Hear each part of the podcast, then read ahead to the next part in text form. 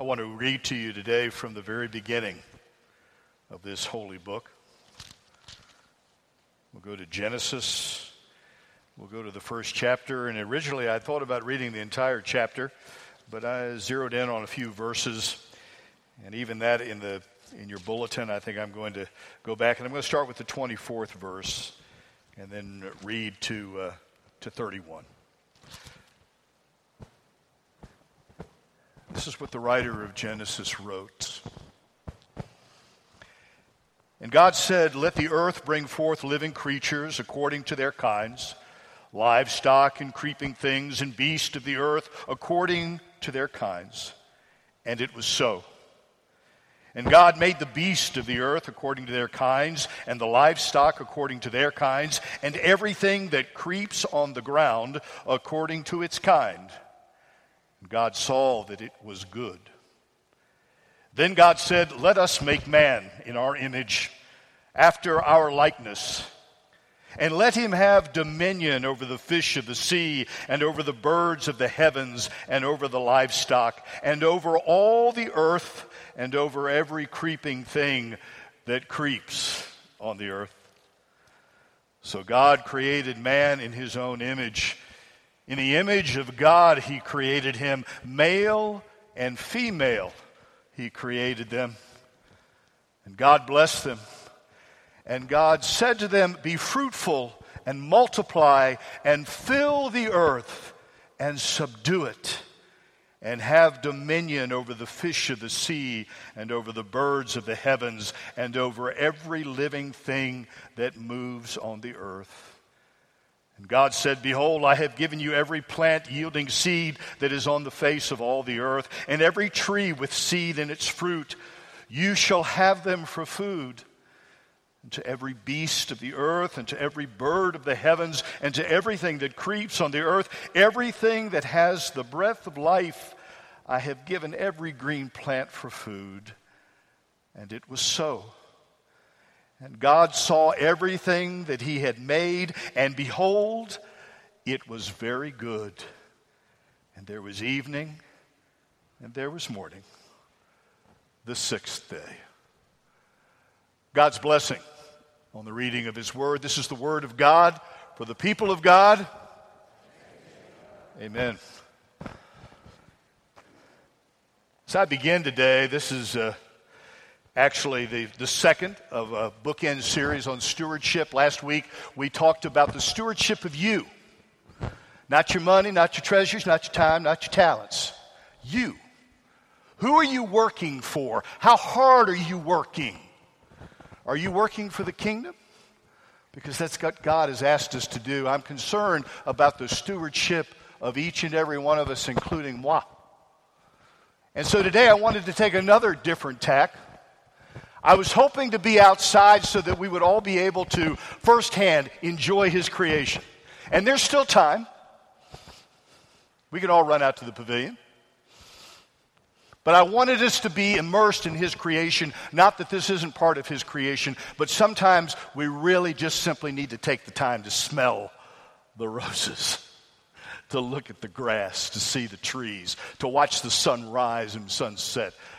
Because in our own individual lives, things happen very, very quickly. And sometimes, let's admit it, we don't take the time.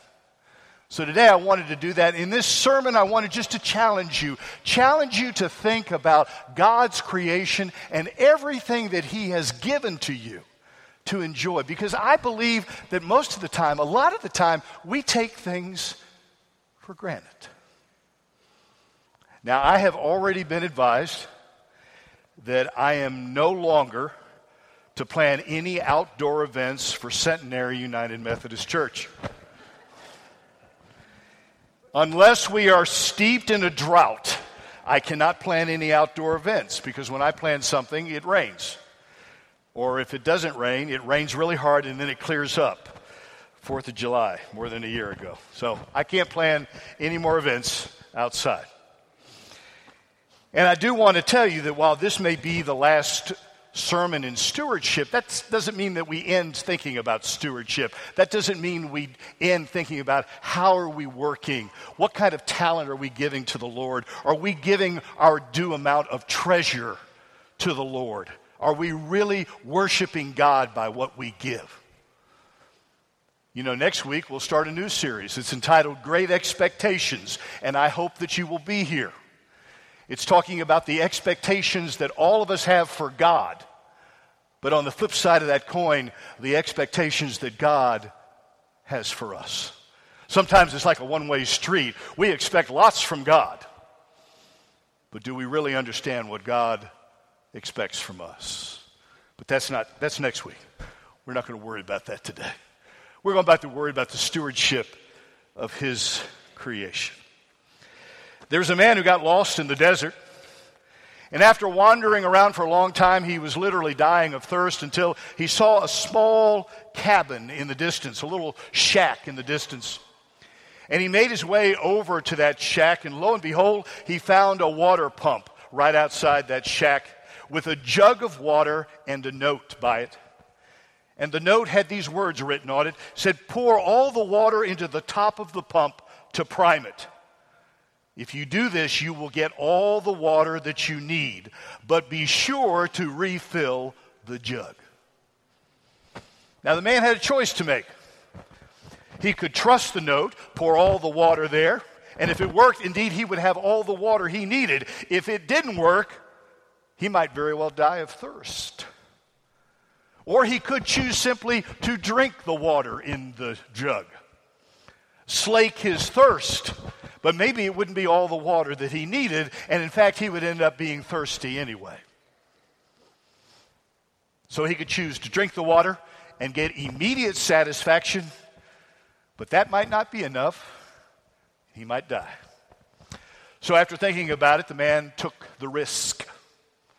He poured the entire jug into the pump and began to pump the handle, and at first, nothing happened. And you can imagine what he was thinking.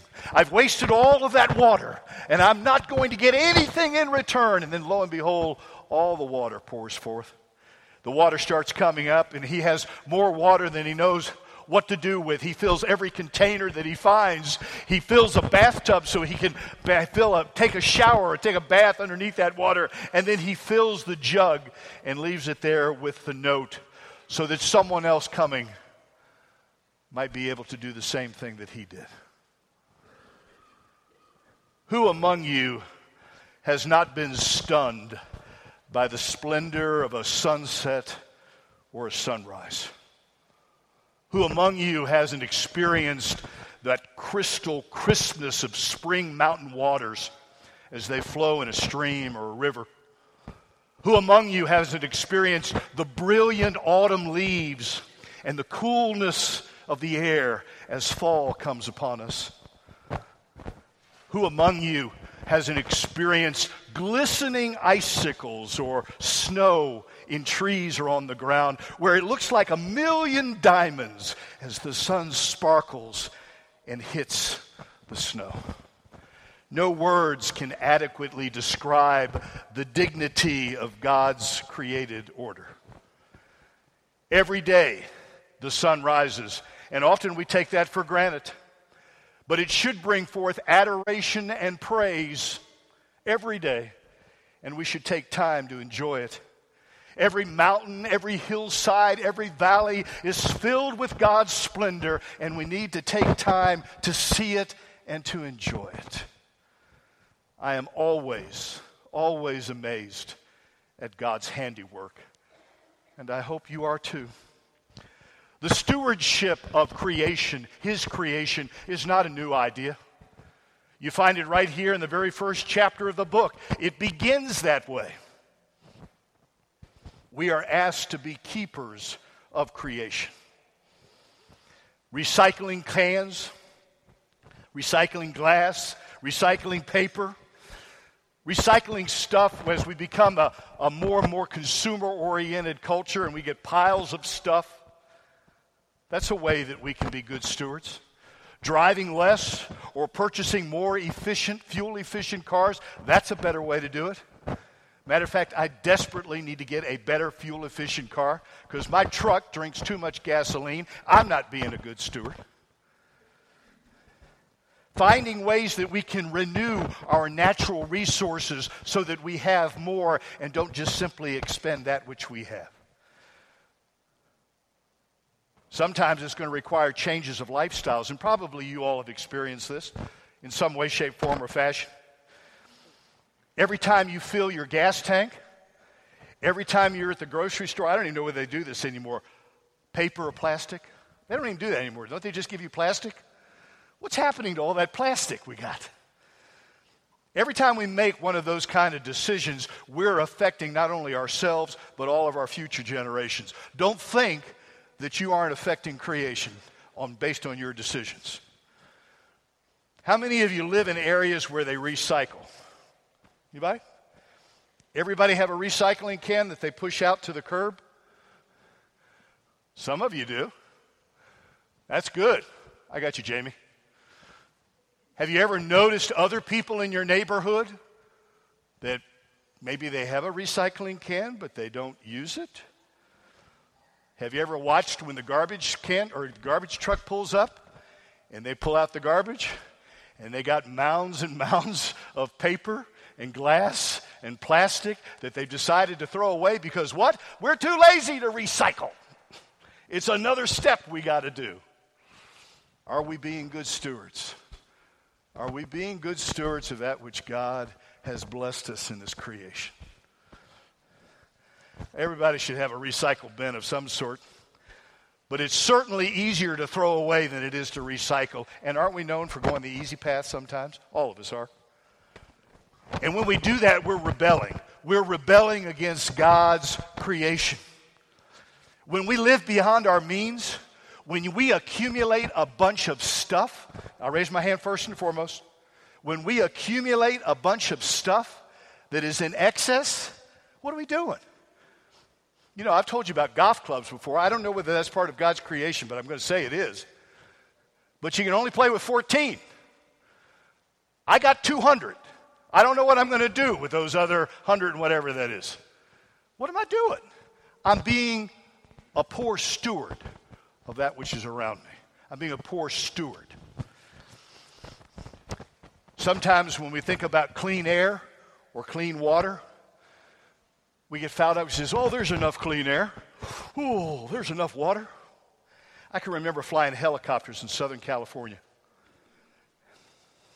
Steve will probably agree with me on this, but when you climbed out of Southern California, this is down south of Los Angeles by Santa Ana, it was a literal layer, yellow, brown layer that you popped out of. Below you was smog. Above you was some semblance of air. But it was definite, and you could see it, and you could smell it. You might not smell it when you're down there on the ground, but when you pop out of it, it's like a line right across the horizon. We got a lot of emissions. Are we taking care of God's creation? Are we doing what we've been asked to do? You know, this first chapter of Genesis is a gift to us because it explains so many things. And the word that was originally used for the word create was something that was specifically for God. It highlighted God's ability. It was the exclusive right of God, this word that they used for create in Genesis. The biblical writer was attempting to say something specific, saying that God was creating something in His creation that was beyond any of our capabilities. Beyond any human capability, God was creating something majestic and specific. The creation of which we are a part bears the mark of God. There is no other influence on that creation but the mark of God. God created the world out of nothing, that's what we're told. And the entire first chapter pulsates with His creative touch. Look at the phraseology. I didn't read the whole thing to you, but when you get a chance, read it. God said, God saw, God created, God called, God made, God appointed, God divided, God ended, God rested, God blessed, God sanctified. It's all about God and His marvelous touch in His creation. Those words describe the very creative activity of God. And the most that any of us can say about creation is that we're a part of it. We are most definitely a part of it. Our lives are fashioned and guided by God. And long before we could ever think of Him or love Him, He thought of us and loved us. And that's why He gave us this creation to use properly, to be keepers of. You know, one day we're going to have to stand before the judgment throne, and we're going to have to answer questions. Boy, I hope that's God on the phone.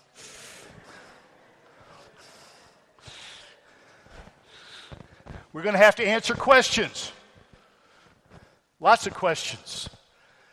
But just like repaying the bank our money for mortgages, or returning the lawnmower to our neighbor, which we borrowed, we're going to have to make an accounting. He's going to say, what have you done with your body? What have you done with the gifts that I've given you? What have you done with the calling that I placed on your heart? How about your family or your spouse or your children, your grandchildren? What have you done with those blessings? What have you done with my church? What have you done with my creation? What did you do with that beautiful, majestic creation that I gave you an opportunity to live in and to be a part of? And we can't blame our lack of stewardship on anything else. We know what we're supposed to do. We are keepers of creation. And that adage applies to all of us. To whom much is given, much is expected. To whom much is given, much is expected. First, as part of our stewardship of creation, we need to develop lifestyles that are sensitive to the resources of this world and to its people. We need to think about that as more than just a passing glance. We've got to be aware of waste and pollution and what we're digging up or what farmlands we're paving over with parking lots. We've got to stop misusing everything simply because it's all about us and it's not going to be about anybody else. We need to be careful about our pursuit of the good life. This goes back to our materialism again. Somehow we think that all these resources are for us and we can use them just ad infinitum. Water, air, energy. The more we use, the better we feel. And what do we have left? And what are we going to say? Well, we don't care. That's somebody else's problem. It is. It is. That's your problem. That's your children's problem. That's your grandchildren's problem. And when we make decisions about resources, we have to remember those. Not just talking about yourself, not just talking about your church. How about Danville? Talking about your community? Talking about your family and friends? Talking about your children and your grandchildren? What are you going to leave them? If you don't do something about it, if you're not keepers of creation, if you're not good stewards of what God gave you, don't you think you're going to have to be accountable for that?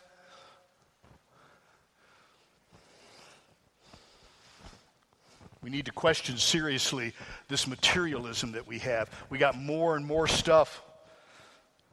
In Bardstown, there was somebody who lived behind us.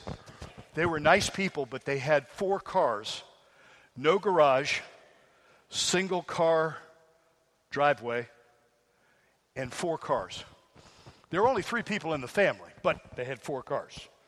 I'm sure there was a good reason, and I'm not zeroing them out to judge them.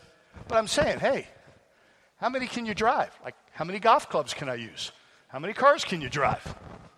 Those are good questions to ask. We need to remember those things. We got to be concerned about how much we buy and what we're going to do with it. We got to be careful about having too much stuff. Do we really need what we have? Or do you think you need more? We got to be careful about our expectations of science and technology. You know, a lot of the times we talk about what we can do scientifically or technically speaking to get rid of some of the problems that we have. And science and technology are very, very important, and they're going to be extremely helpful in our world, but they are not an end unto themselves. They're not going to dish us out for being rebels and being poor stewards of creation. There's only so much science and technology can do. So don't think it's an end-all. And perhaps the most important part of our stewardship and God's creation is when we look around these resources and decide this is a good way to make a buck. Because what does the world revolve around? Money. money. I guess that's a terrible thing to say, but it's a pragmatic thing to say. It's realistic. You know, every Monday or Tuesday I go in and ask Rika, how we doing?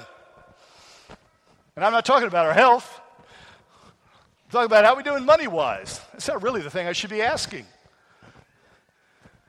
We're always concerned about money. Somewhere along the line, money drives us. And money drives us in being good stewards of this creation. Let me give you a couple examples.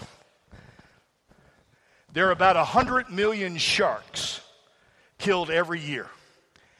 And out of those 100 million, about 73 million of them end up being used for what's known as shark fin soup. It's a delicacy. Started in China, has spread. But as a result, there are species of sharks that are on the brink of extinction because everybody wants a little shark fin soup. Now, I know what you're saying. I don't really like sharks anyway. You can kill all of them for all I care. Or, we're not having shark fin soup for lunch, so what should I care? You sure? Let me give you another example. There's a booming illegal trade in rhino horns, rhinoceros horns. They are often ground into a powder and ingested for treatment from everything from cancer to sea snake bites to hangovers. On the black market in South Africa, the horn of a white rhino sells for up to $3,000 a pound. Money talks, folks. Money talks. The white rhino populations have literally been wiped off the face of the earth. There are two left in northern Africa. They are both female. How do you think that's going to work? I know what you're saying. I don't care much for rhinos either. And I'm not going to take that powder and ingest it in any way, shape, or form for anything that I got, right? One more.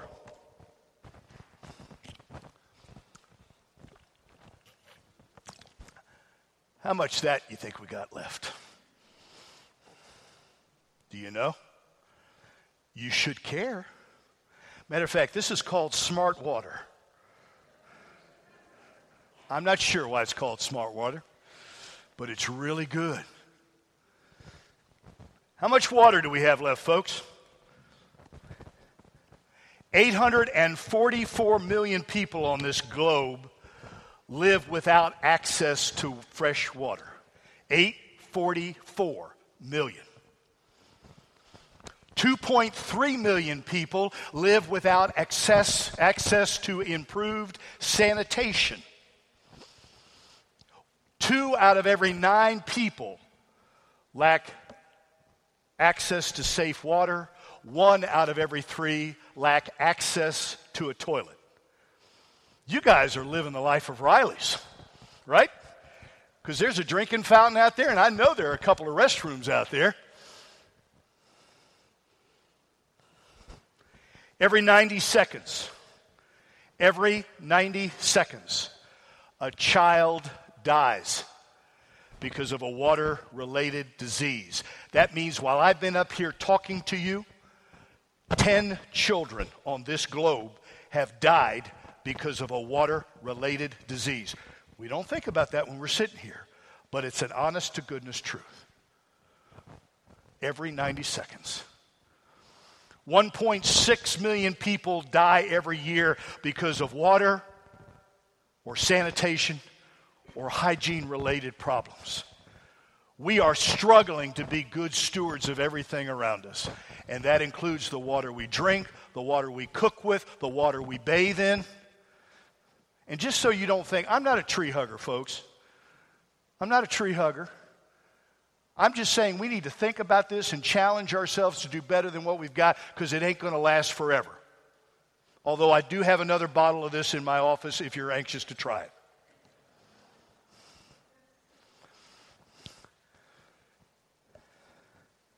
When I read this chapter in Genesis, I am always reminded of Michelangelo's depiction of creation of man on the ceiling of the Sistine Chapel. I've had the opportunity to stand in the Sistine Chapel and to take in his work, and it is absolutely incredible. It is a talent that God blessed him with and that he used to the glory of God. And if you've never been there, if you've never seen it, I guarantee it is a trip well worth taking. But if you will look to the middle of the center of the ceiling, you will see that famous picture. Adam is reclined, looking a little dreamy-eyed, a dull expression, as he looks and turns toward the inquiring expression of God who hovers over him, clothed in a mantle from heaven. And all is in readiness for that moment as their fingers reach out right before the touch. That miracle of the divine spark that we have received from our Father, leaping from his outreached finger into ours, making us what we are today. For without that divine spark, without God's touch in our lives, we are simply an earthbound clod. We might be higher than other kinds of creatures, but we're really not what we're supposed to be. It is only in his touch in our lives can we truly be what God has always wanted us to be. And in that divine moment, God imbues us with his spiritual spark. We are created not only in his image, but we have his divine spark in each of us. And because of that, he has made us for a purpose. He has made us to be keepers of his creation. He has made us to worship him, to be in relationship with him, and to watch over that which he has blessed us with. Keepers of creation, it's a heavy responsibility. It's an important responsibility. Being stewards is a great privilege, but it is also a great task. Guaranteeing that small jug of water remains filled is an awesome responsibility.